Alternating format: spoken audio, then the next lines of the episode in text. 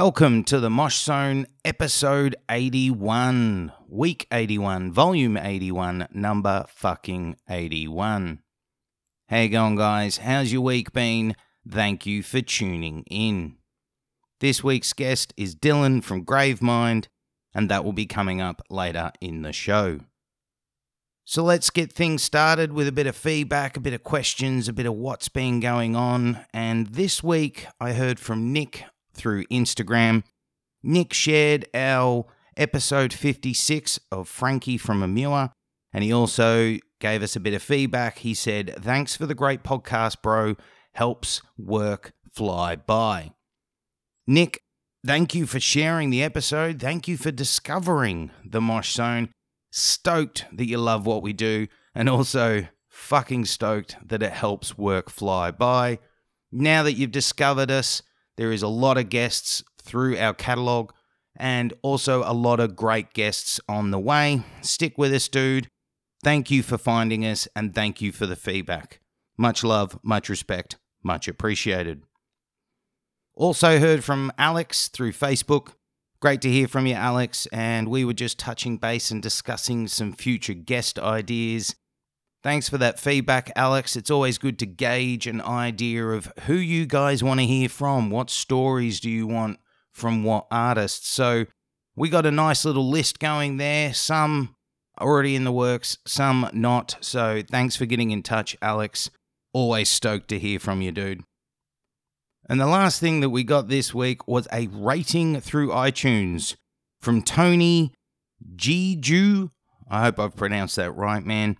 From Canada, and he left us a five star rating. And he said, Stoked to find something that now I can dive my teeth into. Great show, great content, great questions. Keep up the good work. Thank you so much, Tony. Thank you for discovering us. Thank you for the sick fucking rating and review. Pumped that you found the Mosh Zone. Pumped you enjoy what we do. And stick with us, dude. A lot of good things coming. Much love, much respect, much appreciated. There's nothing really else to get into at the start of the show this week except keep those shares coming along. Keep spreading the word about the Mosh Zone, whether it's through Facebook, Instagram, Twitter, whatever it is. Let someone else know that you're getting into the show. It's vital to helping the show get out to more listeners, but also vital to the show growing. We notice it when it happens. We're really, really appreciative when it does. The other thing, do like Tony did and give us a rating and a review on iTunes. All of it goes together into an algorithm that helps us get out to more listeners. So if you got some time this week, if you got some time today, help us out, give us a rating and a review. So let's get on to the part of the show we're all tuned into for. So this week's guest is Dylan from Gravemind, an absolute legend from one of the best fucking bands out of Australia.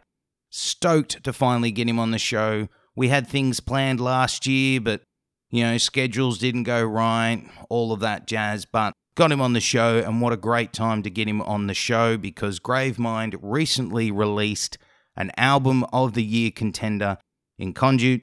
So great to have Dylan on the show.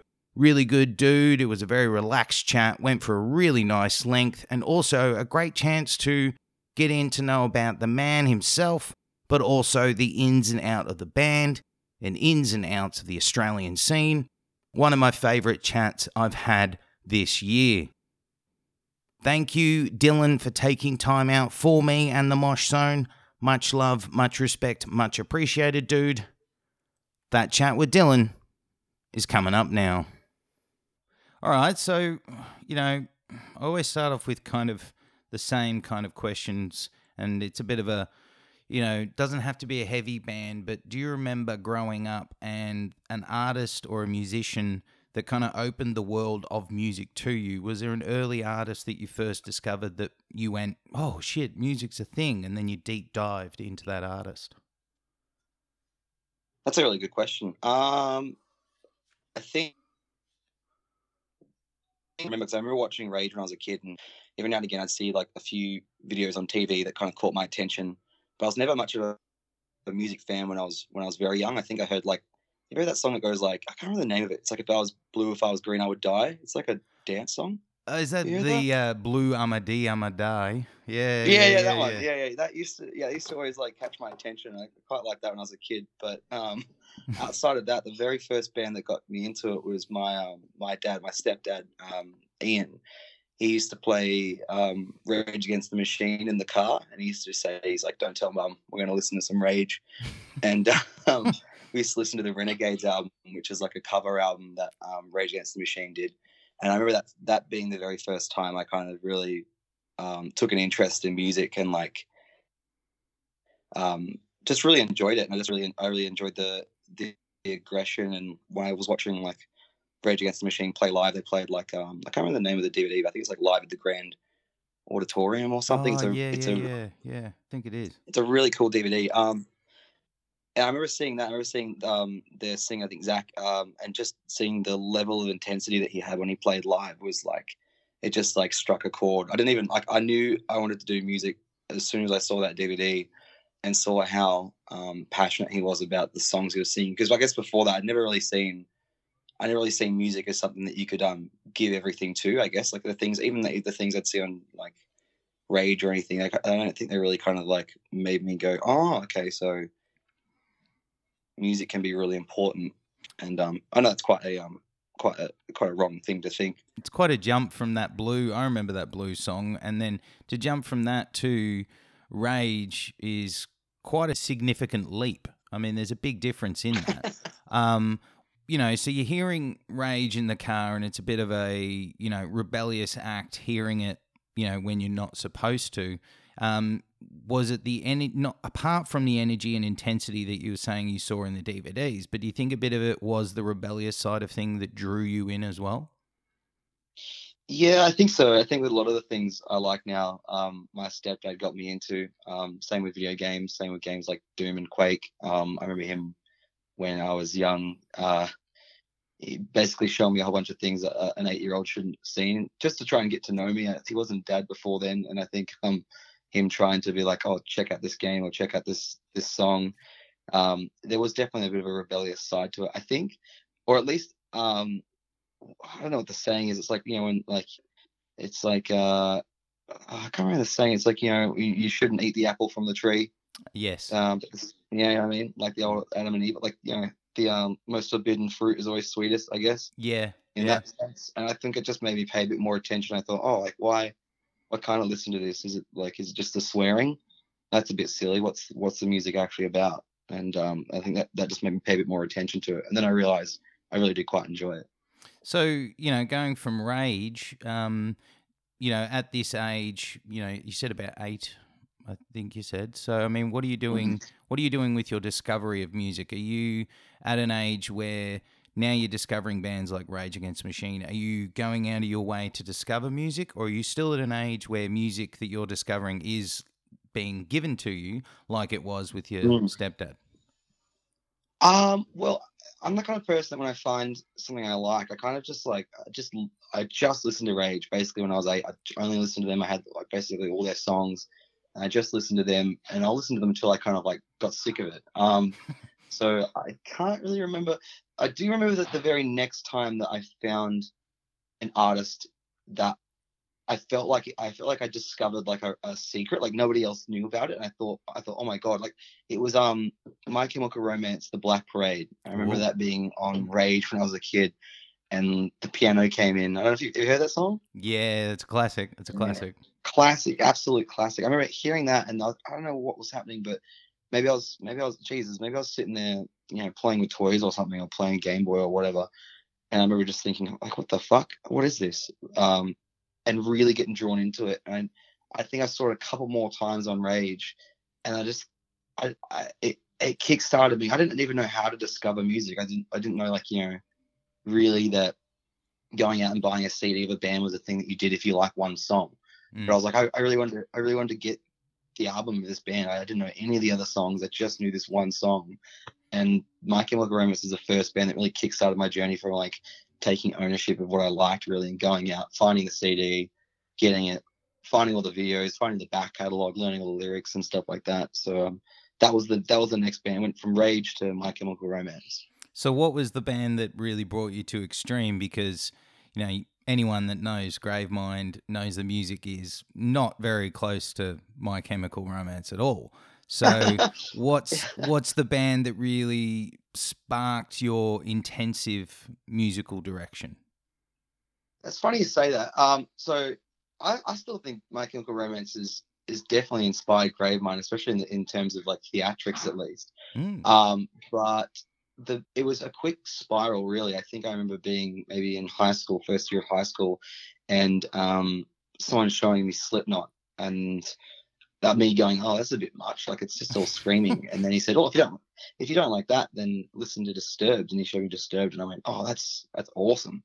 Um, I really got into like the I don't know something about Disturbed was just like really uh, energetic, and the riffs are really cool, and like back then at least. And um, yeah, I actually I was at I was at a Christian school at the time, and I remember taking it to my um, religion teacher and going, "Is this okay? Like, you know, Fuck. I know that um, Slipknot's a bit extreme, but is it okay if I listen to Disturbed? And he went through the lyric book. and He's like, I don't see anything bad in this, and I, so I thought like, oh, jackpot. hang, hang on, you, we we got to Yeah. come back. We got to come back a bit there. You know, Yeah, yeah. Wow. So, were you always at church based schooling? I mean, was this something that was really driven into you at home that this was part of your life that you needed to follow? Or was it just by chance that you were going to religious schools? Uh, it's it's I don't know. It's I, I never went to. I, I basically when I was a kid, when I was like from like maybe age like you know from primary school, I was in a Catholic school with nuns, and Mhm. that was awful. That that really sucked. That was in um my hometown Launceston, Tasmania, and then when Mum met my stepdad, um we moved to Melbourne, and I went to um like uh, public schools. There was like a there was like a religious aspect to it but during those years, I was never really like at home. It was never really like pushed to go to church or anything like that. Mum was always, I think, even still is, believes in Jesus and God and all the rest of it in like a Christian sense. But when we went back to Tasmania, I think Mum really wanted me to get get me to go to a good school. And one of the good schools was a Christian school. So I don't know what it, what exactly it was. I don't know if she handed up or um, or what, but it was a very very intense Christian school. Like they expected you to go to church and you know there was there was like bible classes and all the rest of it and i think from there i don't know when you're a kid you're kind of like you're struggling with moving to high school but you also just want to fit in and you want to like do the right thing and i think growing up i always thought oh yeah like this sounds about right like jesus and all the rest of it sounds about right i'll um i'll definitely try and live my life in like a christianly way just for this year mind you like this was um this is like a one year thing but um, what was what was really strange about it was that I was trying to be like a devout Christian. I remember going to my teacher one day and I just I just presented him a question, and it's kind of like that sort of like the crack started to show. I, I basically I was like, you know, it says in the Bible that you should only pray to God, but Jesus says pray to me. So who do I pray to? Instead of being Ooh. like instead of giving a straight answer, he's like, oh yeah, he's like you could trouble, eh? And I was like, no, I'm not. I, I want to know what to do. I want to know what to do. Like, how do I get into heaven, man? You know, give me the fucking blueprint. and um, he thought I was being rebellious, and I just thought, this is a bit, this is a bit fucking strange. And um, I think it's really hard to explain. Like, if you know me now, you, like you wouldn't even slightly take me to be religious, and it's just a really strange thing if you've ever been brought up Christian to try and transition yourself out of that way of thinking. I don't know if it's, if it ever happened to you, but it's like it's they always tell you that like the devil's always trying to have a bid for your soul. Basically, he's trying Mm. to like um, lead you astray.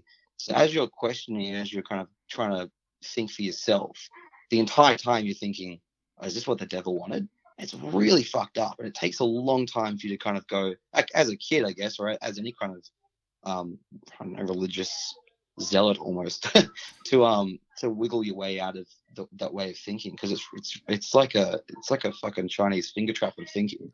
It is, and I, I mean, I I've been there as well. And the part of the thing that made me stand up and go, "Well, this doesn't make sense," was everyone kept saying that, you know, when you ask a question to God, God will respond and He'll talk to you. And I'm going, okay, all right, so this is what happens. So I kept asking questions, and everyone's like, "He did he talk back to you?" And I'm like, no. Mm. They're like, you'll hear the voice in they'll hear you'll hear the voice in your head, and I'm thinking, no, I hear the voice in my head all the time. That's me talking to myself. What the, like? What are you actually going on about?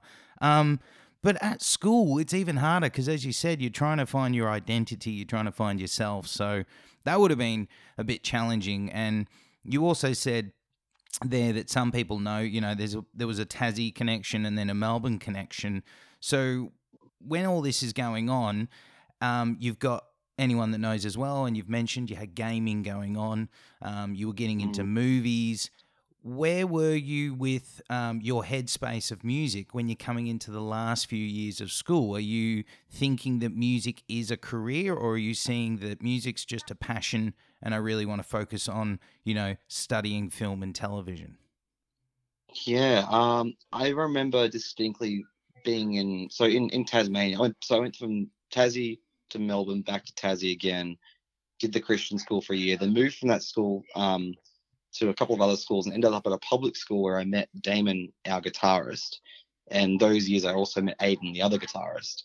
Um, and Damon and I did music together in the same um, grade 11 and 12 class. And we're doing bands and stuff. And I- don't think I'm not I don't think there was ever a mentality of like band being a career because we didn't actually kind of know anything about how any of it worked, like Mm. how you could even possibly turn a band into a career. We thought maybe if you got famous and you were like the Devil Wears Prada or August Burns Red or something, like it just kind of came with it. Like we thought something would just happen magically. We had no idea. So I think back then we were just trying to get shows and and and have people like us really have people like want to listen to the music that we were writing but it was like pretty god awful music so it was a, a bit of an uphill battle there for a while um And that was a poser, remember- wasn't it? That was a poser yeah that was a poser uh first little metalcore band that we had back in tassie And there's Um, one song still sitting on uh, Triple J Unearthed. I saw. oh is there really Yeah, there's w- Oh. there's one song still sitting there. You know, still sitting Oh, there nicely. I, I didn't see how many listens it's got. You know, I don't know. I don't know how how well you guys listen to it continually. You know, it's pro- if it's got five thousand likes, a four thousand nine hundred coming from you guys. Uh maybe i'm not sure i can't really remember um you're talking about the poser right Yeah, a poser. Maybe. Oh, we don't like honestly. I, I steer clear of all that music. It just it makes me like it makes me cringe. It's like really. I kind of explain it like um, it's like trying to hold two magnets together that shouldn't go. And it's just like. Yeah, but uh, I mean, the thing about that is, you know, looking back on it now, you've also learned probably a lot from that time. Um, being the being the first band, a lot of it is about learning from your mistakes. You're probably, you know, do you think at that stage you was you were writing music that you guys necessarily didn't enjoy, or was it just, you know, what was going wrong for you that band? yeah. Well, that's um that's like a really hard lesson, I guess, that we learnt through reflection and through like a bit of time off from Opposer was that I guess we were kind of writing music that we didn't really enjoy, and that's like the biggest biggest flaw that you can make when you're writing music is writing music hoping someone else will like it when you don't even like it yourself. And I think what's happened since then is that we've all gotten a little bit better at what we're doing. Um, Damon's become a better songwriter. I've actually learned how to scream um, as opposed to just yelling until my voice breaks. And I think when we heard the first Grave Gravemind songs back that were mixed, like we loved it. We were like, this is music that we want to listen to. This is really fun. Like this is really cool. And back then the um the goal was just to get shows still. Like it wasn't to wasn't for it to be a career or be what it is now. Back then it was just hopefully we put these out and we can maybe open a slot at Bang nightclub. Like that was it. Mm. So you you I mean you fast forward now. Wow. I mean things have things have definitely changed a little bit. Uh, the goalpost would Yeah. have changed now. Um, when Gravemind came about, before then you mentioned in there your vocals. Um, you look now at your, especially on Conduit, you look at your vocal range and your vocal ability, and it really kind of helps Gravemind stand out above a lot of the other bands in the genre. When you were starting out with your voice, were you looking into YouTube videos on how to learn, or were you literally doing, as you said there, losing your voice? Were you just screaming from passion and anger? Back then, I looked at YouTube for advice and I just couldn't find anything. Like, I, I still to this day haven't found one YouTube video that makes me go, oh, that's how you scream. Like, that's how you make the noise of a scream doing it safely. So I just basically back then was would listen to bands I liked and tried to emulate them, but just couldn't do it. I just couldn't work out what the technique was. So I just yelled until my voice broke. It wasn't really a technique or anything. It was just just as loud as you can yell for the 20 minute set. And after the set, I wouldn't have a voice. I couldn't talk to anyone. It was like quite it was quite embarrassing. I really couldn't do anything after a set. but then uh, what happened after that was I think one day I was just folding laundry and I was listening to Hate by Thy Art Is Murder. Mm. And um I was kind of singing along, but then it kind of like it was like a eureka moment. I kind of like made this noise and it didn't come from the place it normally came from. It was like that kind of growl. And I was like, oh, oh, I was like, oh my God. Like it literally like just stumbled upon it. I don't even know how. And that was the start of beginning to learn technique. Um, from there, I basically started to learn what the, what techniques were to scream and started trying to emulate bands I liked again. And this time I was able to actually do it. So I was actually able to make myself sound a bit like CJ or a bit um, like the highs from the band Graves at the time that I was listening to. Like I was I was able to emulate it. Um, but I think what you mentioned before that now that it, it kind of sounds like it stands out. I've stopped trying to emulate other bands and just try to make my own sound. And it, I think it's I think it's kind of getting there. I think it kind of doesn't sound like much of what I've heard before. Um, Yeah. especially in the high range. It definitely does, and especially on you know conduit, it sounds like you're also willing to experiment, and it sounds like you're comfortable in your performance because anyone that's heard the album. Um, which I'm surprised if they haven't. You know, when you listen into every song, there's a bit of everything going on. There's the lows, there's the highs, there's some of the kind of almost spoken word esque moments. There's a bit of kind of melodic, clean esque singing. Um, is that something for you as a vocalist that you wanted to push yourself to, or is that something that just kind of it presented itself? Okay, we're going to try things here. Like there is quite a risk in Mm. your style of music to take those movements in vocal delivery.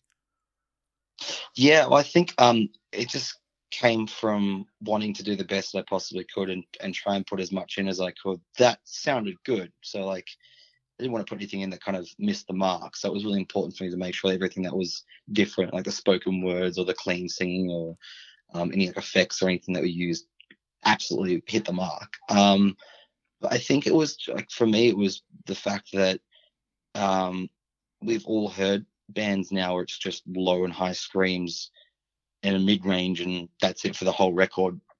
And you kind of your brain kind of switches off. I find like Mm. it's just impossible to kind of really be engaged or even entertained anymore by just like a real simple high, mid, low kind of scream registry. And so I use those like spoken word bits as kind of like a state break to try and if it's something important, I try and use a spoken word part to kind of draw the attention to the lyrics or if the part in the song needed needed it, like if there was a big ambient section, then I would try something. I'd just be there sitting to myself, just thinking like, what can I do now that hasn't really been done that I can do that that sounds genuine, that doesn't sound like it's a gimmick, but just sounds like it's coming from a real place. That's entertaining. And that's just kind of where that stuff came from, I think. Yeah, you can tell. You can tell it's organic. But I mean, one of the harsh realities of the current music climate is also the possible backlash. Um, it's a weird, weird time in music. You know, I'm in my mid 30s, and I remember when no one really cared how a band progressed. You know, if you enjoyed it, you enjoyed it. If you didn't, you didn't. Um, when you're, you know, putting all these different vocal deliveries on an album, are you at all worried going in that people were going to listen to it and go, nah, sellouts, nah, not my thing? Or did you not care? yeah, it's a, that's a good question. I don't think I really gave it that much thought, to be honest. as to whether or not people would think it was lame. I think, to be honest, it was more like a, it was like a um, I don't know, like a culling process. Like if you had any issue with um the way I did my vocals or even the lyrics in the songs, then like that's that's good. Like I don't want you to be a fan of my music for the wrong reasons. Mm. If you don't like it because of the spoken word stuff, awesome. Like don't like it for that. Like I think we weren't too concerned about like I don't know the the, the amount of fans we had based on the fact that we're, we're trying different and weird things. Um, because honestly, there's it's not it's not as big a scene as it once was. You don't have. It's like I don't know. You can't damned if you do, damned if you don't. In a lot of ways, like you like if you want to try and be as cookie cutter as possible to, to to hit the biggest market, if that's what your goal is, and you kind of have to make that your goal from the start. I think Gravemind's always been a little bit weird, a little bit extreme in the fact that I, I think just kind of with each song we put out, got more and more confident with pushing the boat out and getting weirder and getting um, more and more creative to the point where like we couldn't really go back, couldn't we couldn't jump off the boat once we once we pushed it out. You know what I mean? Yeah, I think I think that's why you also have such fans and dedicated, you know, fan base over the years is the fact that you guys are willing to take risks and push things to places that they haven't been. Um, and I'll come back to all of that, but you know, I want to just rewind back to the formation and around the start. Um, Mhm. when you guys formed, you know, you've come over to Melbourne now. Um, the band's going. You guys released the first EP, the Hateful One. Now I've Mm. I'm sitting here looking at my copy, and what was that like for you guys when you first released it? Because from memory, if it serves me right, you guys released it and then started doing out some shows. It am I Mm. right remember that it was a different tactic. You guys weren't doing shows and then released an EP.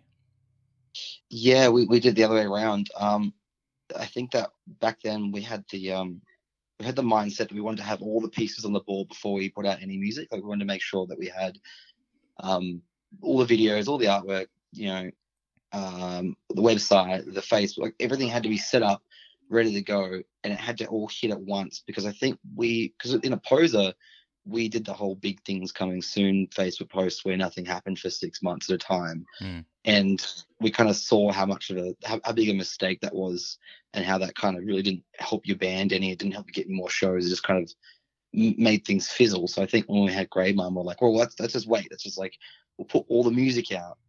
Um, we'll release it first, and then hopefully that'll. I think that was just like hopefully we do, do a big enough splash that we'll get shows from putting out the music.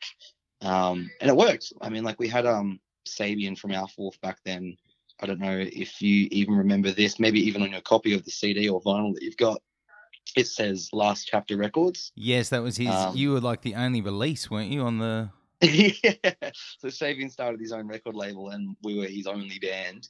um, and the um, he just gave the, the the Last Chapter Records YouTube. He just gave me that, um, and I just changed the name of it. So I still use Last Chapter Records um, to log in to the YouTube for all the Gravemind stuff that preceded it. Um, but yeah, that Sabian helping us in that way and, and kind of vouching for us because he was an Alpha Wolf and he'd already been slogging with those guys to get shows. He got us our first show in Brisbane at a show called Lab Wave, which was like Mm. a little mini festival thing. And that was our first show. I think we, we drove 26 hours straight to get there and then 26 hours straight home, um, which was a bit fucked up. I don't think we'll ever do that again, but you'll live and you'll learn.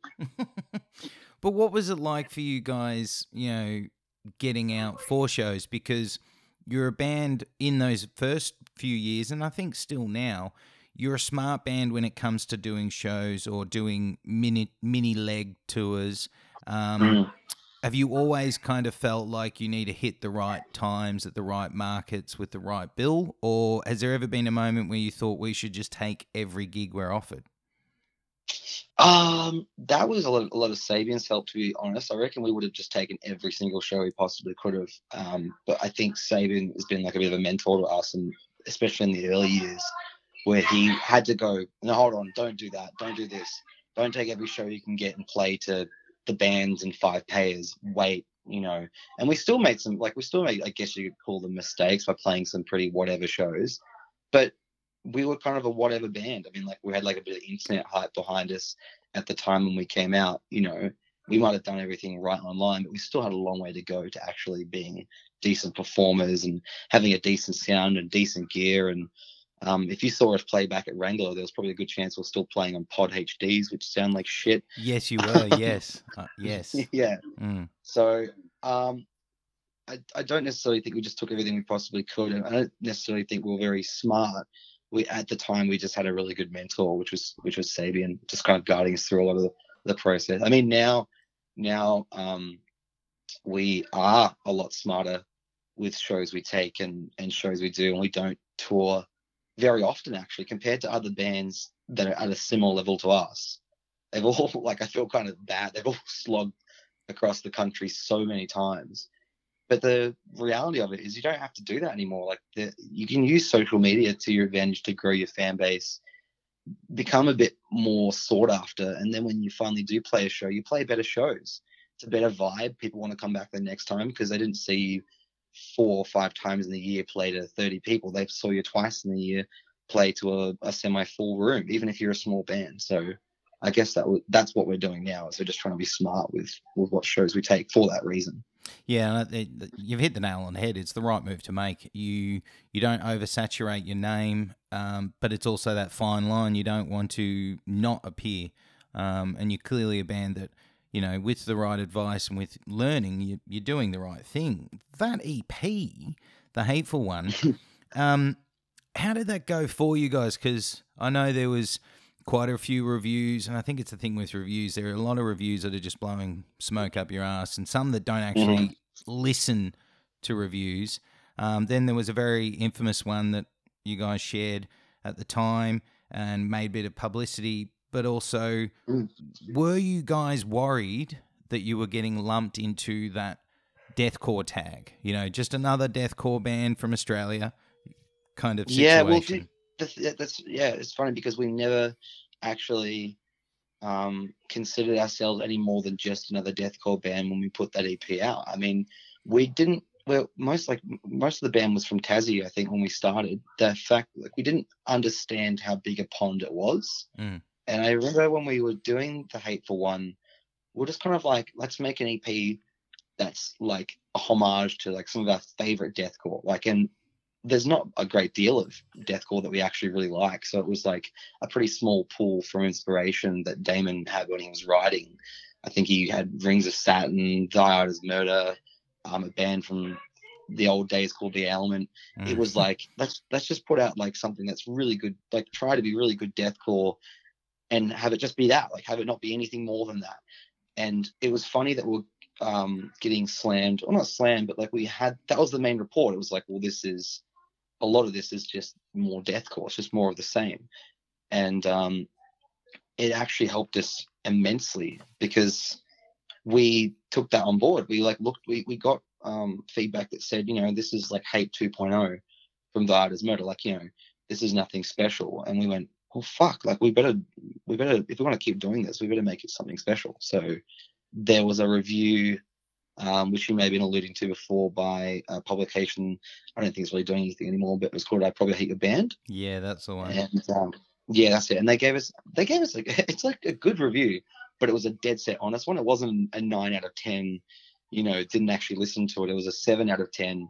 And um, what was really funny about that was he, everything he critiqued, we already knew before we put it out, like before we released the music. Like we we kind of and, and but the, we we made the same mistake again where we went, oh, hopefully no one picks up on this. But the fact of the matter is, they always will. Like if you have something, if as an artist or as a musician, if you kind of go in your head, like for me, it was, oh, my low screams on that kind of sound a bit breathy. Oh, hopefully people won't really notice that. Mm. Bam, like paragraph. His lows are weak. Should just do highs. It was like clear as day. Like all your insecurities on, on online. But I mean, that's and you can either that's vital. That's it's good. It's vital.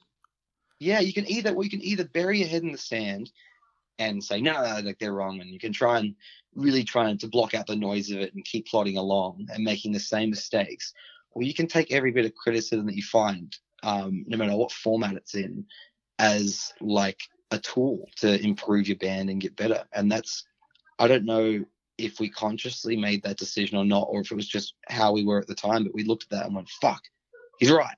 Like, let's do it better next time. And I remember just I remember just working on my lows and working on certain aspects that were, were in that review. Come the next song, I was like, poof, that's fine. Like, you know, I felt confident in that we we improved upon the issues of the last review. And so, yeah, like reviews that are actual, actually um, coherent and actually provide some good information are vital to a band's progression if they actually listen. Yeah, but then the side question of that is how much do you read that goes up about reviews, whether you know it, it's kind of a tightrope here. You know, how much do you read? How much do you ignore? How much mm. attention do you pay to? Because there's certainly got to get to a point where if you're reading a lot of bad reviews, whether they're constructive or not, like that one was, mm. it's got to just mm. take a hit to you emotionally and personally.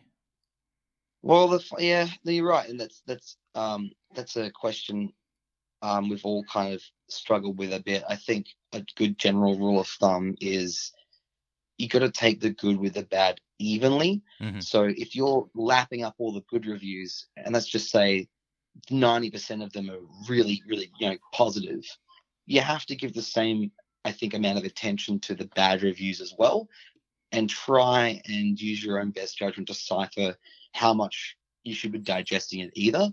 Um, likewise, if you're gonna get, if you're gonna say, "No, fuck all the bad reviews. This is my music. This is how it is," then you kind of have to do the same for anything good. You can't, you can't pick and choose. Mm. Um, is is a is a general rule of thumb that I have, which I barely barely stick to because of course you're always going to look at the negative and then hone in on that and think too much of it. But the other thing is, um, there's no worse critic in the world than our own band, and there's like there's no more emotional trauma they could put us through that we haven't already put ourselves through over the past four years. Like we've grown, a, we've grown a lot as a band in terms of um, lightening up.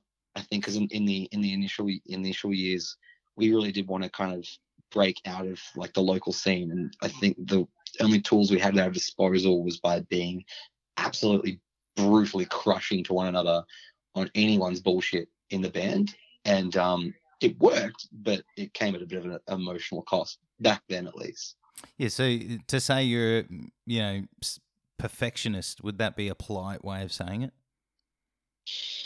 Yeah, yeah, it's a very polite way of saying it. It's a, it's a, it's like a, it's like a, it's like a glorified or like um romanticized way of saying um toxic mm. um work, working environment back then at least like it's it's definitely really good now but at a time when we were not knowing what we were doing wrong and wanting things to progress faster yeah it was quite it was quite a, a, hard environment to be in at times so the reviews if it was a negative review it was like yeah who gives a fuck? Yeah whatever that's fine. But you need to play the part right you know x y z do the, like you know what we're doing to each other was far worse. Well um, uh, at least now you guys know where you were at and you can like shape things a bit different. And obviously, being a perfectionist leads to how the career is gone because it seems like since the hateful one, every step has been taken, has been, while not only calculated, has been well thought through, the right time and effort has been taken. Um, and part of taking time must be because, you know, using the romanticized word, you are perfectionists. Mm, definitely. And I mean, like, that's another thing we're taking with the good with the bad. It's like we, we, we look at the hardship we put ourselves through in those years, but this is like we're reaping the fruits of our labor now. Like this is every bit of calculated um, release plan or music or video or website or interview. It's all paying its dividends now because like and, you know we've I think we've earned it. I don't think I don't think um, any of us in the band feel like we're blowing smoke up each other's ass when we say that we're really happy with how this album's gone and how people have received it and everything. It's just kind of like, I don't know. It would have been a really sad story if all of the hard work and effort kind of equaled nothing. Mm. But it just it just feels like some kind of like I don't know. Like it just feels fair. It just feels like the the right reward is met from the right amount of effort. Yeah, fuck yeah. So shifting into the next few things that the band did was you guys seem to really start switching into being creative for yourself, but also for the fan base. Now, in this industry now, where you know physical things are pretty limited or not really cared about, you guys seem to really switch up gears when you release the the, the death of is it Tayola? Tyola? How do you say that? Taolia. Taolia. Taolia. Yeah. yeah. Now, when that came around, when that release was in the process, from that step forward, you know, when you did the vinyl, you did the 15 page comic, you know, it seemed like you guys were geeking out, but in a good way. You were you were doing something that obviously you guys cared about, and obviously it was well received by the fans. And since then, it keeps stepping up and evolving and evolving. But Mm. where did the thought behind taking so much time with your releases and with the merchandising and things like this come from? Was it just something you thought you needed to do, or was it something about makes you guys a bit different that you do cater to these unique ideas of merchandising and products and releases? I don't. Even, I don't even know where to start. I, I don't know. I think what it was back then. I think the, the comic book was like a byproduct of trying to step up what a lot of deathcore bands are already doing at the time, which was making concepts. Mhm. So we back then we were really heavily inspired by bands that we're now mates with, which blows my mind from when we started this. Um, I don't know if you know of a band called I Valiance. Have you heard of them? Oh yeah, I know Mark really well. He used to work at my local Red Rooster. Oh no shit, that's Yeah. right. Yeah, he works in fast. He works in fast food. Um, so yeah, basically back in the day, they, I remember the um Primordial Ruin EP that Mark did with the boys. Um, he wrote like a concept story for it. I remember being really inspired by that and thinking, oh cool, like you can write stories um in music. It doesn't have to be about um anything personal or you know kind of like you know loosely political or whatever because back then I didn't really have any like I was just like how about we just write a story and I can put a few things in it that are personal, but I can kind of hide it in the story. And um, I think it was once we did the hateful one, that was a narrative, like a concept. I think we were just like, okay, how do we make it more interesting? Because before then it was just like tech. Like I wrote like a separate little novella kind of thing, like a little wall of text for the hateful one. I thought, well, how do I step it up from there? I think it was looking at each release that we did as like an opportunity to evolve and try and do better. We thought, okay, we got this far with the hateful one, which was a music video, a lyric video, um, a little storybook online, and some CDs and vinyl. What do we do next to like step it up? Like, what is the next step? And I think we're kind of like, well, we're doing another story. I remember hearing it's it came mostly from hearing Damon write the instrumentals, and I remember Mm. thinking when I heard it, I was like, this sounds like this sounds like it's kind of coming from the jungle or something. I was like, this kind of gives me like real jungle vibes, and I was I was thinking about like people running through the jungle. It was like really visual hearing it, and that, that's when I sat down and started writing the story um, about um, Taolia and writing it. And then I thought, okay, well, fuck, this could totally be like a comic book. What what if we? Did, I think the first um, the first idea was to make it a completely animated Mhm. short, so like from start to finish, like a like a Dragon Ball Z, like an anime three minute thing. And I think it we, we looked into it and it was going to cost like oh geez, I think even just doing that's like twenty grand or something insane. And so we scaled it back to a comic book. And I remember Damon because Damon's Damon's like the yin to my yang with bullshit ideas. I'll have a very bullshit idea I've had. He'll kind of go, that's not feasible and it's too expensive and you're an idiot. Don't do that. We'll go bankrupt. and I think I remember it's, it's kind of like a dance with him trying to find a midway point. And I think I remember saying, like, if we did a comic book, then we could actually make the comic book merchandise. We can sell the merchandise and we can use the comic book slides for the song. And it fits in with the lyrics that I wrote, which are like, you know, perspective, like, you know, the low, the low screams are the perspectives of one character, the high screams the perspective of Taolia. And um, I think he was like, shut up, shut up. You, you got me at the point where you said we can make money off this. It's fine. We're not going to go broke. He's like, just do it. um, and then basically what happened from there is it went really well. Everyone was like, whoa, this is a brand new idea. This is really fresh. You guys always come up with new ideas. And I think it just kind of cemented the fact that we set a we set a bar and we had to raise it each release. And that's what we've kind of been trying to do every single time we've put out music is look at the release as an opportunity to do better. But every fucking time it comes to a release, it's like shit.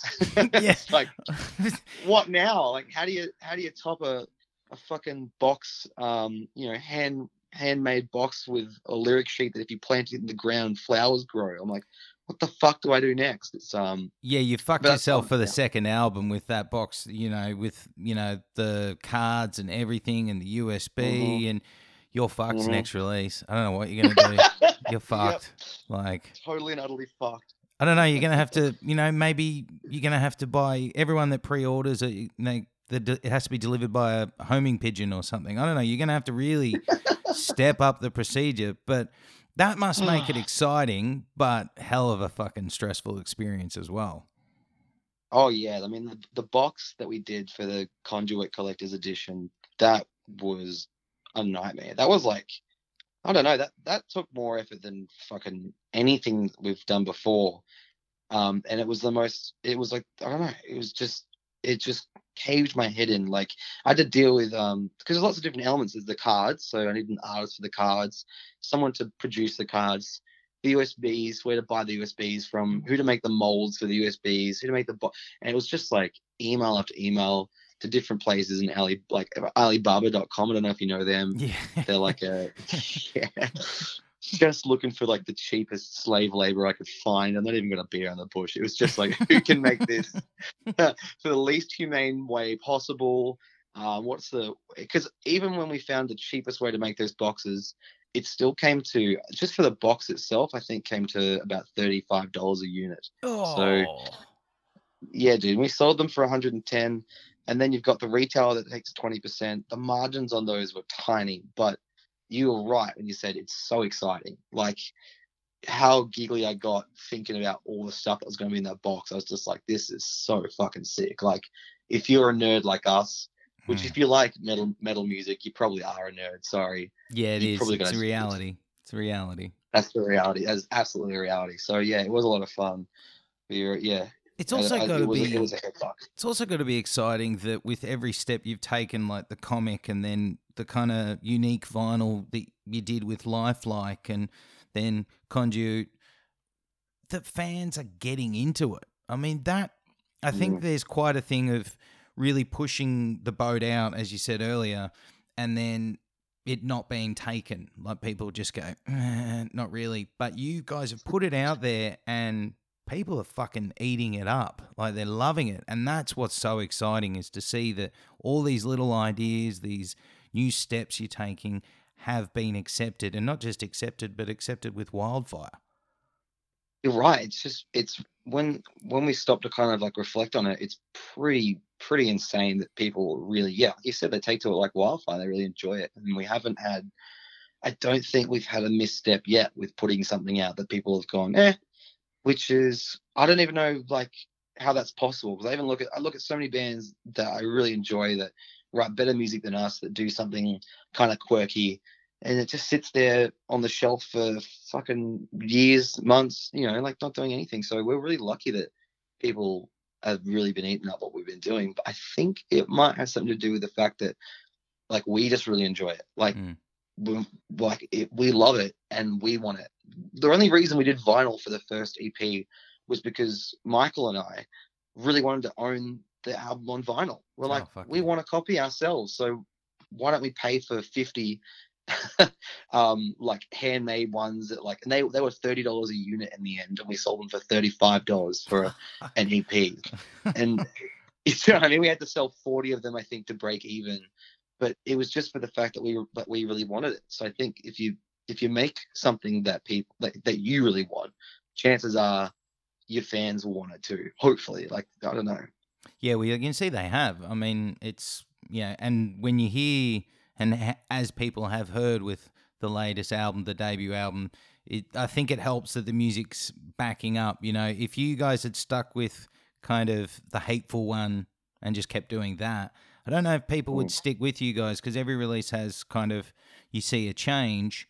But a question I've got is that Mm. has it been intentional that you guys um, have been adaptive to the way that the musical landscape is. And what I mean by that is Mm. a lot of bands nowadays, you know, yes, you need to be social media savvy, but you also need to keep give the fans content. And what I mean by that is always remind them you still exist. So that's new music, maybe Mm. new videos. You look at the way you guys have gone. You had Hateful One, then the next year there was the single, then there was the following year Death EP, then the following year Lifelike, and then this year the album. Has that been intentional that you keep dropping something to keep people's appetites pleased? Ah, no. Like honestly, it's just that we're we're just working hard trying to do the next thing, and I I, I just think it goes in like a cycle. We're we're lucky in the band where um Damon writes all the music, and while he's like usually while he's doing that process, we might we might be releasing the previous thing that he's done or very close to, and that takes up a lot of my time doing all the marketing and all the Facebook stuff. So it's kind of in this like little cycle now where we're just we're just going back and forth and it's just turned out to be that it's a year by year thing where like we just keep having stuff come out um, every single year. And I think um, Damon was he just p- brought my attention to the other day and he goes, you know, we put something out every year, right? Mm. I went, oh fuck, you're right. And um, I get, and I just that just feels normal. Like it doesn't feel like we're rushing anything, and it kind of felt like we took a bit too long with this album in some respects. Like obviously, I don't think we did in hindsight, but like during that period, we're like, man, we're really taking our time with this. Fuck, we better hurry up. Um, we had that vibe a lot, but I just think it's just that's just how we that's just how we work. It just naturally comes to a year by year thing where we've always got new stuff coming out, um, which I've realized isn't actually kind of normal. Like when I look at a lot of other bands in the scene, um, like our peers, they release music a lot slower and a lot more sporadically, um, and maybe that's due to the fact that maybe they've got the same member in the band writing the music as they do making the videos or something and maybe like you know there's so many different factors as to why it can take a while for music to come out but we're just kind of lucky in the sense it's been year by year. But it wasn't yeah it was never a conscious decision like we got to keep everyone entertained so let's keep going with this let's rush something out. We've always just taken our time. Yeah, I, I I know from what I read and what you guys had said previously that the album took, you know, you, it it had been written and recorded for quite a while, and it was sitting in the mixing mastering stage for a long time. Was that down to you guys really nitpicking at things and making sure it was 400% ready before it released, or was there just other things that led to it being delayed, like the getting the boxes ready for the big collection box and all of that stuff? luckily the, the the box didn't really slow anything down it was more that we were looking like we decided we we needed a label for this record Mm. and all the advice we me because like you know going back to when we started and how Sabian helped us so much from learning from him um the biggest thing that we've always done and the biggest advice I have for anyone else wanting to do bands is to like have no ego about asking for help and go to anyone and everyone that you can that has done better than you and pick their brain. And, and you're not generally speaking if you ask someone for their help they're not going to scoff and go no fuck off they're going to probably be humbled that you even came to them in the first place um, requesting their advice because it's obviously something that that person's worked hard on themselves to build up a knowledge of all the things and you know all the mistakes and all the good things that they've done in their band so all the advice we got um, doing this album um, was to make sure we had the album done basically before we shopped it to labels. And so that created such a long space between us having the album done and it coming out because we did really take our time with making sure the album was the best it could be. Um, but it still kind of came together really fast. Like Damon, what he did to write the album was he went into the recording space with Scotty from Alpha Wolf and basically didn't take anything in with him. Like he had he had like 10 demos or maybe even 15 demos and I think he used one of them or parts of one of them on the entire album and the rest of it he wrote there on the spot Mhm. during recording sessions with Scotty. So and then there wasn't too many changes. It was such a weird organic process where he just spat out songs that were the best he's ever done on the spot. And um so the process of recording, mixing, and mastering didn't take that long. It was just the fact that once we had everything ready, we are like, right, let's go look for a label, and that's what really drew out the process a lot because we were, um, like, you know, you hear so many horror stories of signing to the wrong label and labels fucking you over and all the rest of it. Um, and so we're just trying to make sure that we did as we do with everything and and not make a not make a wrong move. Well, you lined up. You're lining up with Greyscale. I think was a very smart move in the end. But you know, signing to a label also nowadays is not hundred percent necessary. So why the determination for linking up with a label, and also why Greyscale? Yeah, sure. I'm, I mean, um, good question. Like, like, and you're totally right. Like these days, a lot of the times, the things that labels do traditionally, you can do yourself, and we've done ourselves. We've put out music. We've gone to distributors to make sure our music was in JB Hi-Fi. Like we've ticked every box that a label could do. But that said, that's how labels, you know, if they're smart and if they have a genuine care for their artists, they evolve as well and provide services that make them worth their their cut. Do you know what I mean? Like mm. it's no longer about just putting the music up on Spotify and making sure it's in JB and a few posts on social media. It's it's more than that. And I think we were at a point where we needed uh, like a, a, a personalized relationship with somebody to help us steer the boat into unfamiliar territory. And the truth of the matter is, is labels are in some way, whether intentional or not, a gatekeeper of sorts to pass the glass ceiling. Um, you know, that, that's not always the case. Obviously, if you're completely independent, um, you can still reach the same levels without a label. I'm definitely not saying it's like a, it's like a, you know, a master key, get yourself a label and bam, that's success. Because it, it actually really happens now. You need, you need like a perfect storm. And I think what we were wanting from this release was just the perfect storm of everything marketing wise, music wise, visual, like the whole bank, like shebang, had to be um, A plus basically. Every single thing. If you're a punter and you looked at our band, uh, it had to basically hit the mark as soon as you looked at our band, and you had to be able to buy into it with certainty that we were, let's say, like a legitimate band putting out music.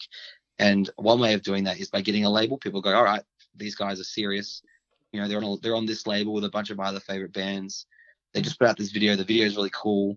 It's a fucking banger video. The music, yeah, it's really heavy. I've never really heard music this heavy before. Maybe I'll give it more of a listen. Like it's just it was just one more aspect in my mind that we needed to make sure that we had hit the mark on because it was going to help us create like the perfect storm that we wanted. Um, that's like the that's like the the reason before going into finding a label because we didn't really know, we still didn't really know a great deal of what labels did.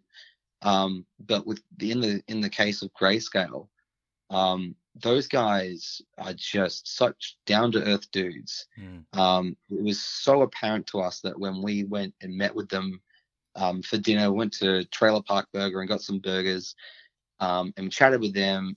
As soon as we walked out of that meeting, like all of us were just like, "Yeah, like Damon, first of all, he was just like, "Yeah, we're signing with them, right?" Like that's it was like it was like no discussion. It was just like you got the vibe of that, didn't you? Like you guys all got the vibe of that. That was sick. Like that sounds like the kind of people we want to go into business with. And we did talk to other labels and you know had different meetings and shopped around and it literally came down to um like advice I got from um Graham of Resist Records and he said to me he goes look you need to go with who you think you're going to have the best relationship with. That's all. That's all it is. And I thought that's great advice. That's a guy that knows a lot more than me. I'm going to listen to that advice. And so when we walked out of that meeting with Greyscale after burgers, and Damon just went, "So Greyscale, right?" It was like, okay, that makes a lot of sense. well, uh, they they are Ash and and Josh are you know anyone in Australia knows that those are not only nice dudes but die-hard music lovers and passionate and deliver everything into what they set their mind to. So it's just natural. It's mm. it's the right label for an Australian act to get behind and get with because also Greyscale are gonna, you know, they give you a platform, like you said. You know, it's mm. really good, and I think, you know, oh, but I also think you couldn't have gone wrong with Resist either. I think two very immense labels um, down here. Um, touch on a couple. Of, oh yeah, yeah, yeah touch on one or two more things about the album, then kind of you know a couple other questions, and then we'll wrap things up so you can get back to playing some more Doom or Halo, whatever it is you're wanting to play today. That's good to me, dude. Yeah. Um, one thing I wanted to ask, and I discovered it um, through having the physical stuff, is uh, that the way you guys constructed and put the album in order, it feels seamless and it feels natural. Um, was there a conscious effort for that? And then my other part of the question is, were you worried about the fact that now with streaming though that people don't necessarily listen to an album in order so all the time you take in constructing an order could end up just being seven hours of stress and anguish when some dude on his phone doesn't really give a shit and he just shuffles the whole thing Yeah, yeah. uh, The, that's yeah, that's unfortunately how things are at the moment. Um, people, you know, want a quick fix and they want, um, you know, they want what they're after and they want it right away and they don't want to wait. Um, the way in which the album's constructed, it kind of it kind of caters to both. I think, um, in in some way, I think like um, it was it was quite conscious about like how he put the songs together and and and how it would create a vibe for the album and there was a bit of back and forth with all of us in the band about what songs are going to be first and you know what was going to be last and where everything was going to sit and what song was going to get cut because we did cut a song from it in the end because of the that that reason yeah but hang on it's not actually, it's not actually cut. Oh yeah well i guess you've got the um if you're a physical collector then you've listened to the very Oh, last song oh yes. So hang on anyone anyone listening if you've got the vinyl or you've got the cd there's something there that you know is not on spotify. It's that is that is correct. Yeah. Well hang on sorry didn't mean to interrupt. Keep going. No no no that's a good that's a good i really forgot i should probably start um letting people in on that little secret now in case they've been sitting there going what what? Like you know, why is there like a, a minute and a half of silence at the end? Anyway um so yeah, we did take a lot of time to try and construct something that um that that had a really good vibe. It's it's a two two pronged sword or two two edged i don't know what you call it. I'm, I'm bad at euphemisms at the moment. Um uh the fact that it's the album does start with like your classic like two three punch sort of um in your face aggressive like if, if you're going for a run or something and or you're going through the, the top most listened songs the start of the album will give you what you're after. And then kind of comes in the bell curve of hard rain phantom pain and reading steiner which is a more emotional more melodic even more stripped back um version of gravemind that hasn't been heard before that if you were going to listen to the album from start to finish then that is exactly the kind of experience we wanted you to have. We wanted you to have the the energy at the start. We wanted you to have the lull. And then at the end it's just like um, it wraps up with like four of some of the most like some of the most hectic songs we've written. Some of like the heaviest songs some of the most different songs like embrace starting with a drum and then really filthy bass line. Like it was it, that that construction was intentional. But um i think it's it's funny in that yeah you're right people don't listen from start to finish anymore. So it's important to i think it's important to try and create a reason that you would listen from start to finish. Mm, don't yeah. just slap your album together song by song and you know hope for the best or or load the singles right at the front. Like um Alpha Wolf like again they're they're inspiration for a lot of things. Um Sabian was telling me that they made a conscious effort back in the day with mono to not just put all the singles right at the start of the album give people a reason to kind of go through and listen to the full album and get the full experience out of it. So that was the kind of the that was a bit of a, a, bit of a framework that I went off as well when constructing it was let's try and put some singles a bit further forward like where do they sit? And don't be afraid to to load the back end full of bangers as opposed to just chuck them all at the start. Yeah but there is an absolute banger at the start anyway. Reveal. Oh you like that? Cool. Fuck, man, Ooh, that Oh. that is a spicy, spicy track. That, that one is gonna go. Uh, have you played that live yet? I know you haven't played many song. Um, you played Dead of Winter, I think, uh, from Yeah, the top of my head. yeah. But ha- has that one been birthed into the live scene yet? it's going to be birthed this Saturday at the Oh. Records Showcase, and we can't wait. Like Oh. that song such a vibe compared to all the other songs we've like played off the back catalog. There's just there's something there's something else in that song, which is so much fun. Um, I think I think it's that fucking riff that Damon wrote in the middle of the song. It's just I don't know. It just every time I hear it, I'm just like, what the fuck? Who writes that? like it just don't. That that that is Oof. But uh, you know, as you guys are also seeing, the album is loved by everyone that's kind of getting hold of it. And you guys recently got your results with the ARIAs. Um, you know, how's it feel with all this time, effort that's gone in? The album comes out, um, and how people are reacted to it. Is it kind of mind blowing, or does it just set a fire in you that goes, okay, we're just we're just going to roll with this and do even better next time? Oh yeah, um, it's it's blown us away to no end. Like, and not even try and be cliche or just say all the, the right words. Like, we're like I was saying before about like all the hard work paying off. Like, it is like it's paying. Like all our hopes and dreams of doing music and doing this band for the you know for its all and doing it for the for doing it for the right reasons and doing it try and make it as big and as as as impressive as possible. Like, to have people love this album so much, it's just absolutely flooring us. Like it just, it's like day to day. I'll just be going to work and I'll just see something shitty happen, and then instead of like spiraling down, I'll kind of just go. people like our music. it's like a little, it's like a get out of jail free card for like so many, so many things because it is, it is, yeah, it's so euphoric. Um, but it, it's really inspiring as well. Like it's it it hasn't I don't know it hasn't made me feel worried yet that we've reached our peak. Do you know what I mean? Like we haven't reached our like you know best album yet. Like there's still so much on this album that I think we can absolutely knock out of the park on the next one. Um, and I think Damon feels the same way as well because um, that guy has to deal with a lot of expectation and a lot of pressure because he writes all the music. It starts with him basically, but he's already told me he's like, look, I'm booked in. I'm gonna be going in to see Scotty again really soon. You're either there if you want to be, or you're, or you're not. Get out of my way. Like he's he's he's razzed. Like this, the reception from this album, it hasn't been a hindrance. It's just like it's just got the cogs moving even faster now. So I'm not going to commit to anything, but yeah, things are looking pretty good.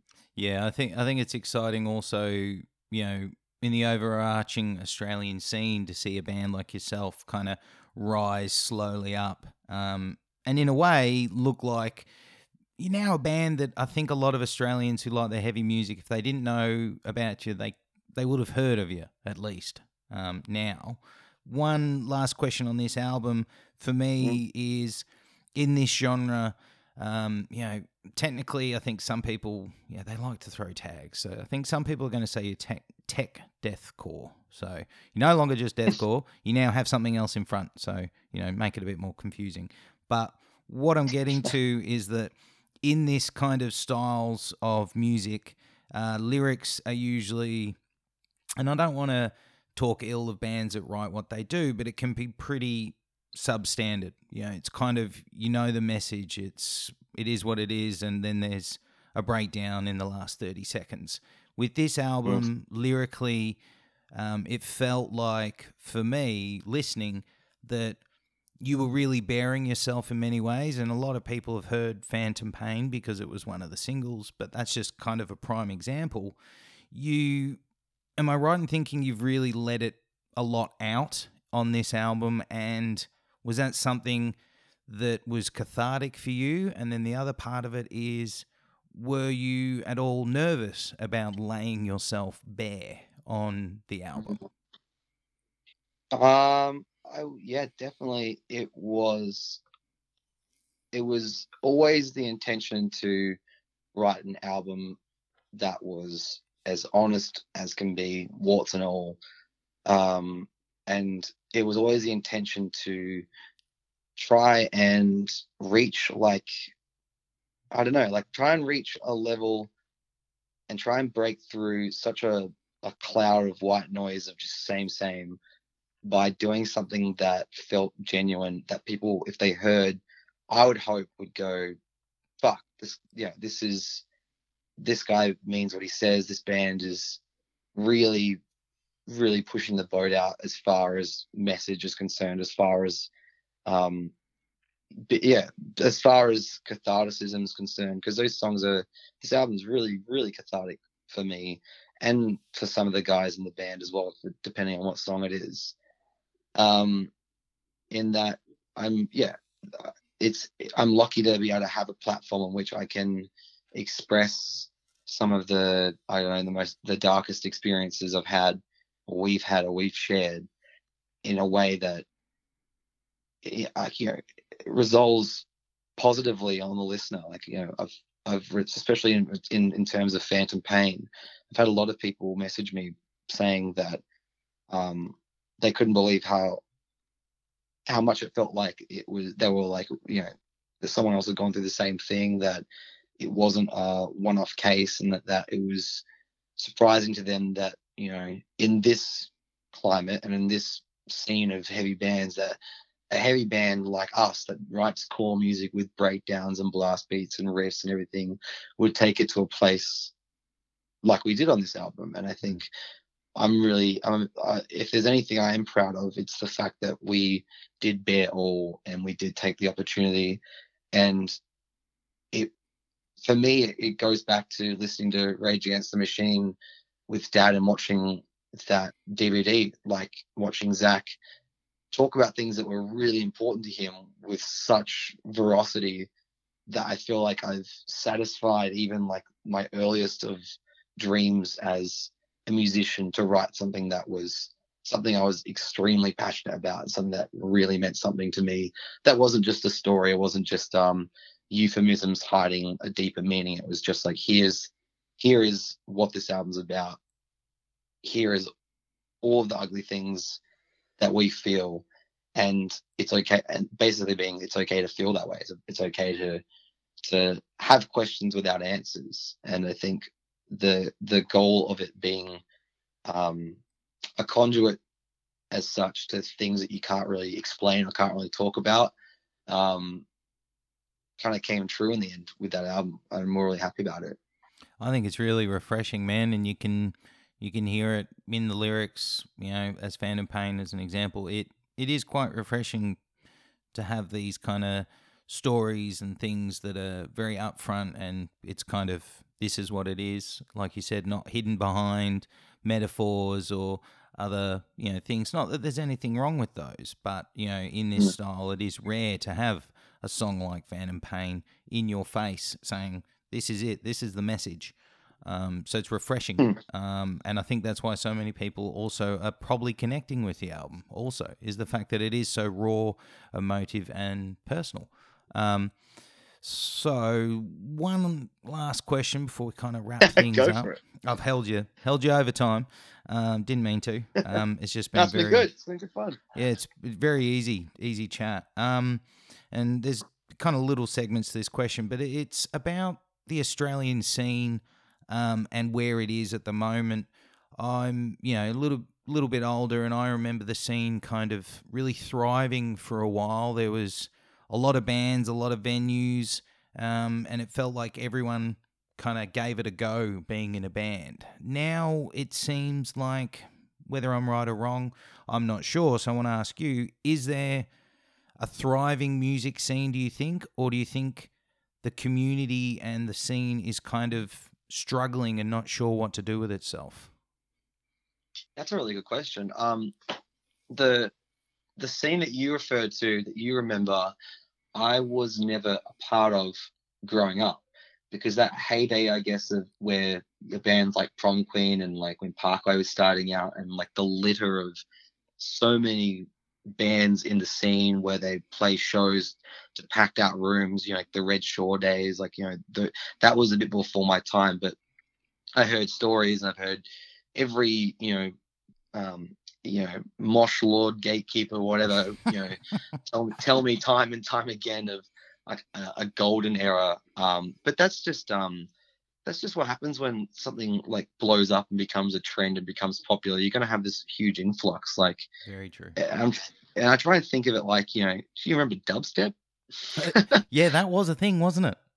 It was a huge thing, a massive thing. Like I, I think it was like maybe 2011 or 12 when like yeah. there was so everyone was everyone was listening to dubstep. Dubstep was coming into metal. Dubstep was going into like like just everywhere. It was like, and then it kind of died off and went away. And you know we go back to our lives and what we like. Um, I think maybe in a way metal had that. the the scene, let's say, I, I shouldn't say metal because that'll never die. um, but um, but the scene in which we knew it with those sorts of like core bands and those kind of like floor youth center shows that were packed out, um, it had its time where it was like hype level, um, you know, popular. All the kids at school wearing the shirts and everything. It had that time, but now what I think's happening is there is definitely 110% without a doubt a resurgence of um, the scene, let's say, and the bands that are in it, because it's there's no longer you know 5,000 bands that all sound the same with like a handful of you know unique ones that that break away and, and do huge things like say Parkway or whatever. It's like the only bands that are in this scene now that are playing shows to only 150 people uh, running rings around 90% of those bands in back in the day. Their music is so much more engaging and entertaining and I, I can't I, I just can't like there's a laundry list of bands that are around at the moment that you know that you wouldn't say uh, as popular as those bands back then that are just so much better Mm. like that Yeah, write no. such fantastic music and i think what's happening with especially with labels like Greyscale Records bringing more of like a community approach and more of like a approachability back to metal it's no longer about metal being like um this kind of like pop pop pop scene for Mm. for, for hardcore bands it's it's what it is. It's like metal shows are metal is a tight knit community. That's what it is. It's for people that like this sort of music um and it's kept alive by the fans of this music. And i think what's happening with at the moment is that you've got labels like Greyscale and you've got bands that are doing great things like Pride Lands, Wind Waker, Diamond Construct, Alpha Wolf, fucking the list is endless, doing really amazing, unique, well produced music. Is that this scene's getting stronger and it's getting it's coming back and it's becoming a place where people want to go out to shows again, where people want to start listening to local bands because local bands are writing the best music. It's just come down to that, I think. Yeah, I think you, you hit the nail on the head. My only worry nowadays, compared to um, back in those early 2000s, is the live venue situation. I, for me, I think that's the only worrying thing for bands now. I definitely agree. Some of these new bands are just fucking. The standard is far superior. Like we did Mm. have a lot of these heyday bands, but you go back and you listen to it or you see the live footage and go, wasn't actually that good. It was just the fact that it Yeah. was, you know, it was really sloppy metalcore, but there was just Yep. 200 people in the room. Um, Yeah, yeah. but what do you think needs to be done about the live venue aspect? Because you know, I'm, I'm no longer in Melbourne, but I know from mates that are still in Melbourne that it's kind of starting to struggle. There's there used to be a lot of venues you could play at, and now it's kind of dwindling down to just a handful. Yeah, um, ah, that's that's really a question that I can't I can't even come at answering. It's something maybe Ash Hole would um, know Yeah, well- know a bit more about. Well, we used to have all ages shows. Where's the all ages show gone? That seems to have died in Melbourne. Well, I think it's yeah, it's it's died because it's it's so expensive to put on on an all ages show, and I don't know what the culture is like in high schools anymore for metal fans. And I feel for kids that like metal because there isn't really many venues or there isn't many shows for them to go and see when they're under the age of 18. So only kind of, you know, it doesn't really cultivate, you know, a culture of heavy music fans in high school, which is where most of them I think came from, which is where like the like you know the waves of people going from school to playing bands came from was like this heyday of you go to school, start your school band, and then you you you leave school and whatever else. It's no longer about that. I think it's just too, just from an outsider's perspective, it's probably just too expensive to put on all ages shows that 20, 30 kids rock up to. Whereas you could put on a show, you know, at a pub in Fitzroy and doesn't cost the band a thing besides a minimum of 250 bucks and two dollars a head Mm. and it's you know what I mean. They can pack the room out with 200 bucks and make a you know make a bit of profit and, and move on to the next major city where they're only going to pull 200, depending on the band, of course. Um, I think that's what I think that's just what's happening. It's like the the venues are all ages venues are just too expensive. I also think it's good to see that more bands are kind of sticking with it because I know we were having a period also in Australia where a lot of bands would, you know, have a go at it and then break up after a couple of years. So it's also good seeing bands that know what the industry's like nowadays. And this leads me to Mm. the last question before we wrap things up. As an Yeah. as an artist, and I've said that multiple times now. Um, as an artist um, who sees the industry in many different ways, not only from a creative aspect but also from the complete, you know, trying to make money aspect. Do you Mm. see the industry is in um, a good state for a band, as in like you can make money and make a success out of things, you can reach people, or do you think that it's all very much um, odds are stacked against you? You know, because everyone knows how much you make off streaming. So where where do you see it for a band in the industry nowadays? Um, I can only use my like myself as an example, and maybe looking at other bands that I'm friends with, because it, it's still, even though the, the the veil's been lifted about a lot of things about how much a band often makes, and it's not a, it's not a great deal. Um, it's it's I swear as Gravemind still a long way off. I think turning Gravemind into a career where we're paid an income or we're paid an amount of money that goes directly back to us um the it's all well and good for us like maybe we're at a point now where the money that we get from merchandise and touring can go back into say paying for the next album and we don't have to pay any money ourselves if we're lucky. Um but it just depends on what you want to do for your release as well. Like we spend a lot of money on the videos obviously. You don't have to spend that much money on the videos. You don't have to spend that much money in the merch. You can be kind of you can be a bit smarter with your money.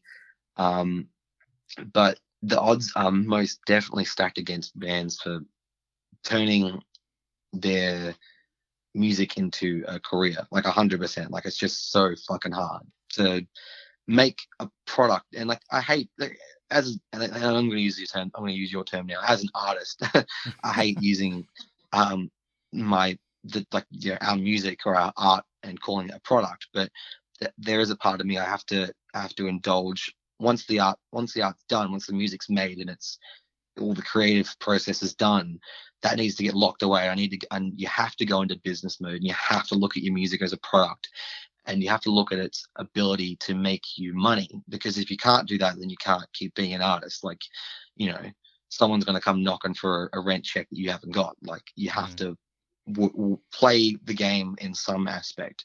And when i look at the game it's well and truly fucked. Like it's it's quite hard i guess to make money. But i think when you look at bands that are much bigger that are doing quite well um, you look at your Northlanes and your Thy Art Is Murders um, at that standard let's say I, they are making an income at least. They make like they're they're they're paying themselves from their own band which is the ultimate goal. But i think it's it's really hard. Like if you're in a band uh, then you're at our level.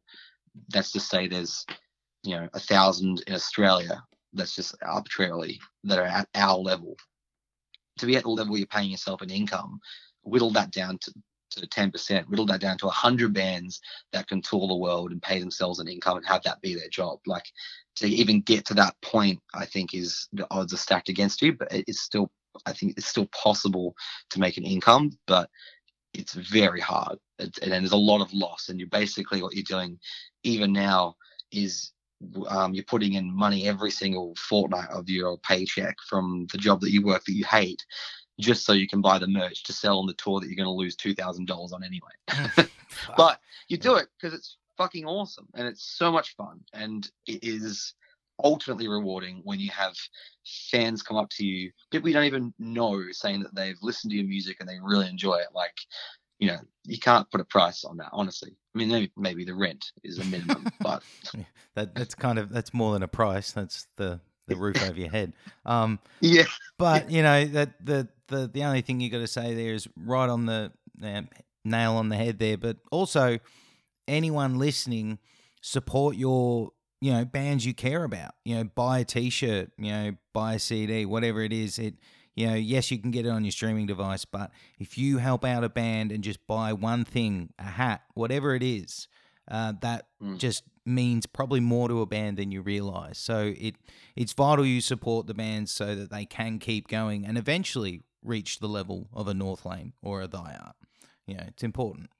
Um, Absolutely, absolutely. And I think um, you know, that's if you're a band and you're listening to this, then you need to you need to find a way to make your merchandise something that people want to buy. Like you have to make sure that your music's good first and foremost, which is a really hard thing to do. I especially know that being a poser when I was in high school. Um, and you I think you should try and find ways to make your physical merchandise, you know, give it something special. Like um, give it something that makes people want to go out and actually buy it. Um, I'm not saying put a hidden track on every record you do and just copy us, but um, there's a there's a myriad of things you can do that makes buying a physical release, shelling out 20 bucks when you could have spent nothing, um, something that you actually want to do. And you actually have to do that if you're in a band. You have to make sure that your, you know, your audience wants to spend their money on you. And I don't know, that's the hardest thing to do, really.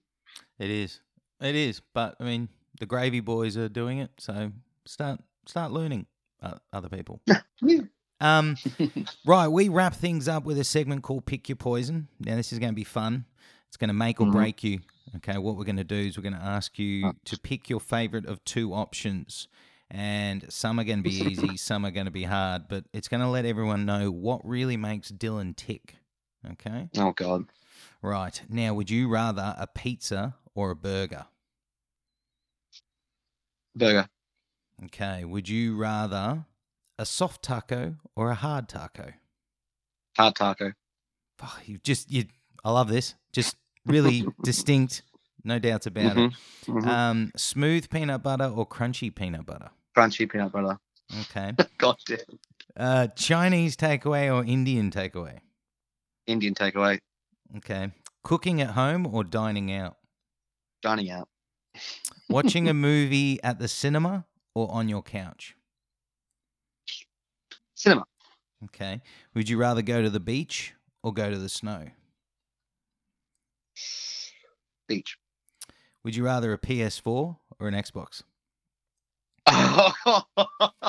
Thanks. Okay, there goes half the people that listen to us. They're just gonna throw their shit out. Um, Xbox, Okay. Mortal Kombat or Street Fighter? Mortal Kombat, hands down. Okay. Grand Theft Auto or Red Dead? Grand Theft Auto, Okay. Assassin's Creed or Metal Gear Solid? Metal Gear Solid. Love it. Oh The my passion. The passion. Um, next one, I don't know. I think this is this will probably be the hardest one I'll ask you. Halo Uh-huh. or Doom? Oh, Doom. Oh, well, Doom. didn't, didn't seem that, that hard. Um, cat, cat or dog? Cat. Terminator or Predator? Oof. Mm. Ah, fuck. Terminator for the movies, Predator for the comics. Okay. Uh, Jason Bourne or James Bond? Um, Bond. Uh, Daniel Craig Bond, I think. Okay. Rambo or Rocky? Rambo. Okay. Uh, South Park or Simpsons? Ah, Simpsons. Yeah. All right. Slayer or Pantera? Slayer. Sorry. Can- Slayer. Cannibal Corpse or Black Dahlia Murder? Ah, Black Dahlia. Suicide Silence or Whitechapel? Fuck. Uh, Suicide Silence. Offspring or Green Day? Um. Oh, it's hard. Green Day's got more douchey songs. Um.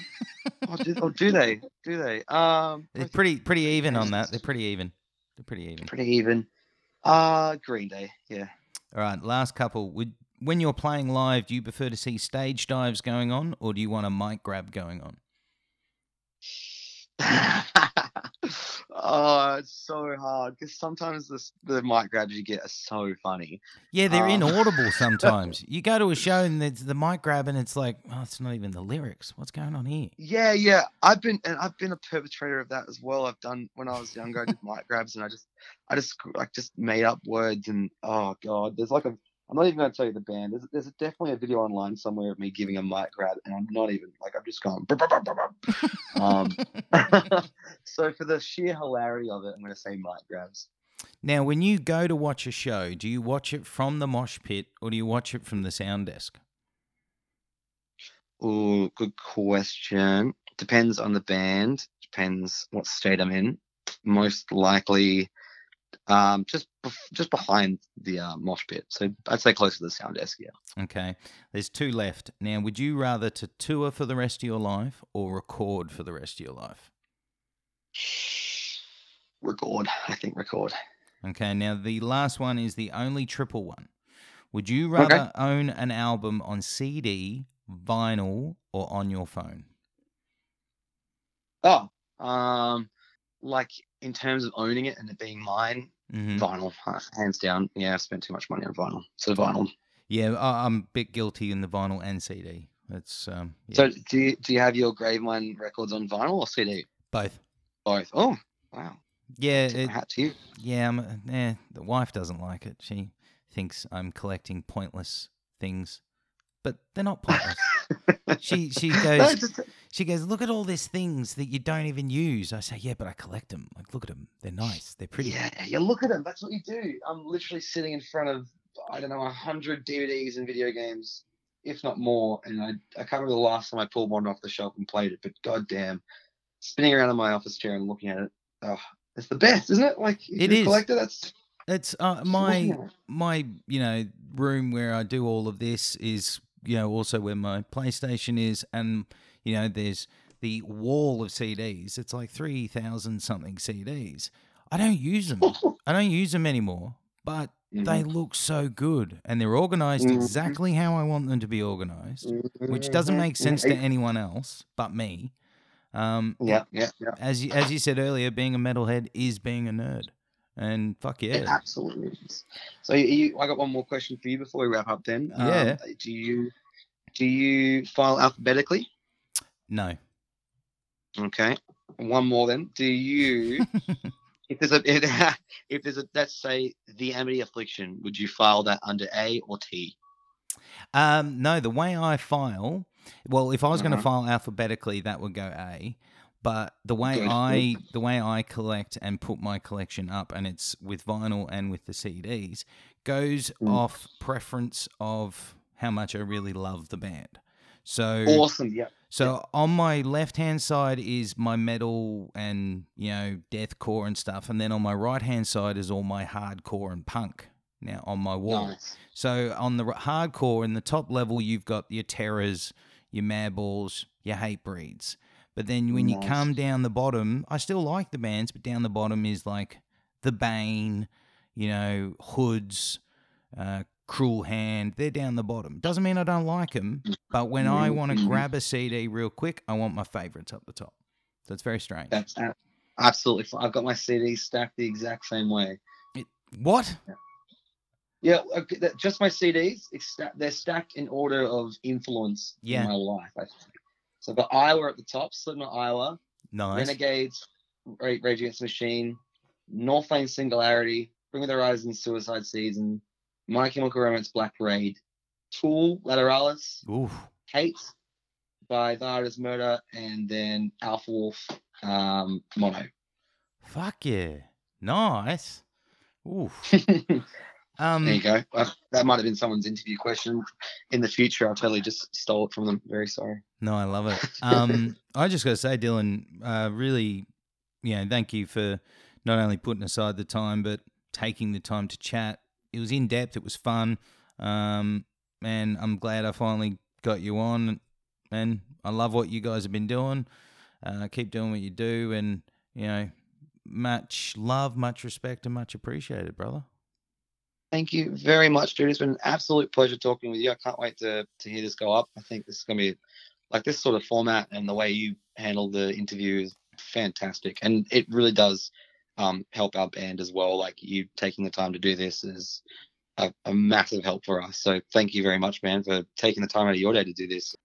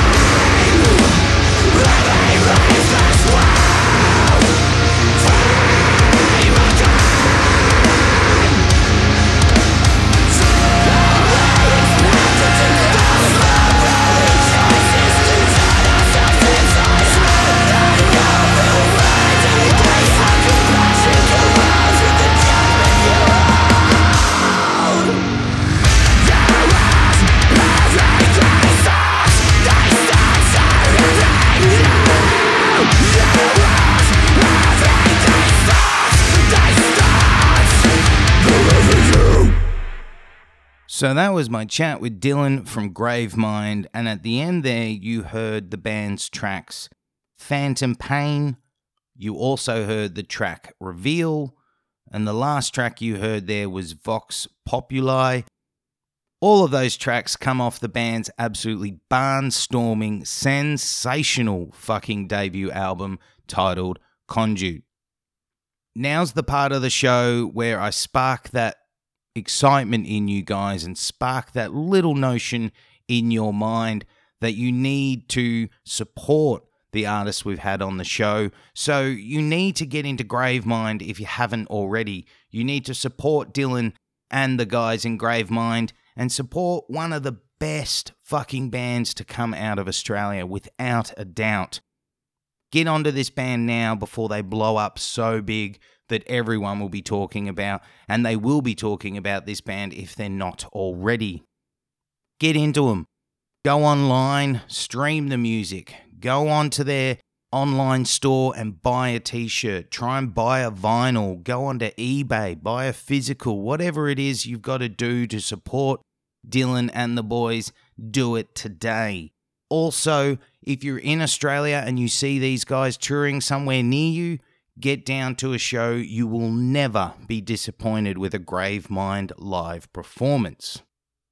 Also, got to take this moment to thank Dylan again. Thank you so much, dude. Much love, much respect, much appreciated. And definitely look forward to catching up soon and possibly doing a part two conversation. And that's it. That's the Mosh Zone episode 81, done, dusted, all wrapped up, locked away for this week. Guys, if you're a first time listener, thank you for tuning in. I hope you come back over future weeks on future episodes. If you're a regular listener, thank you as always for tuning in and hope you come back in future weeks. This time of the show is when I remind you that we need your help to get out to more listeners. So if you've got a few moments this week and you enjoyed this episode, share it on your social medias. Also, tell everyone you know about the Mosh Zone. Help us out, help us grow this Mosh Zone community. Also, at this time of the show, I need to remind you that if you want to find Mosh news and Mosh reviews, we have it all on our website and social medias. Our website is www.themoshzone.com. Our social medias are all at The Mosh Zone, and you can find us on Facebook, Instagram, and Twitter. Also, don't forget you can also get in touch through our email address, which is themoshzone at gmail.com. Get in touch, guys. Help us grow this Mosh Zone community. There's not much else to talk about. That is all of my rambling done. Thank you for tuning in. Have a great week. Stay safe. Open the pit.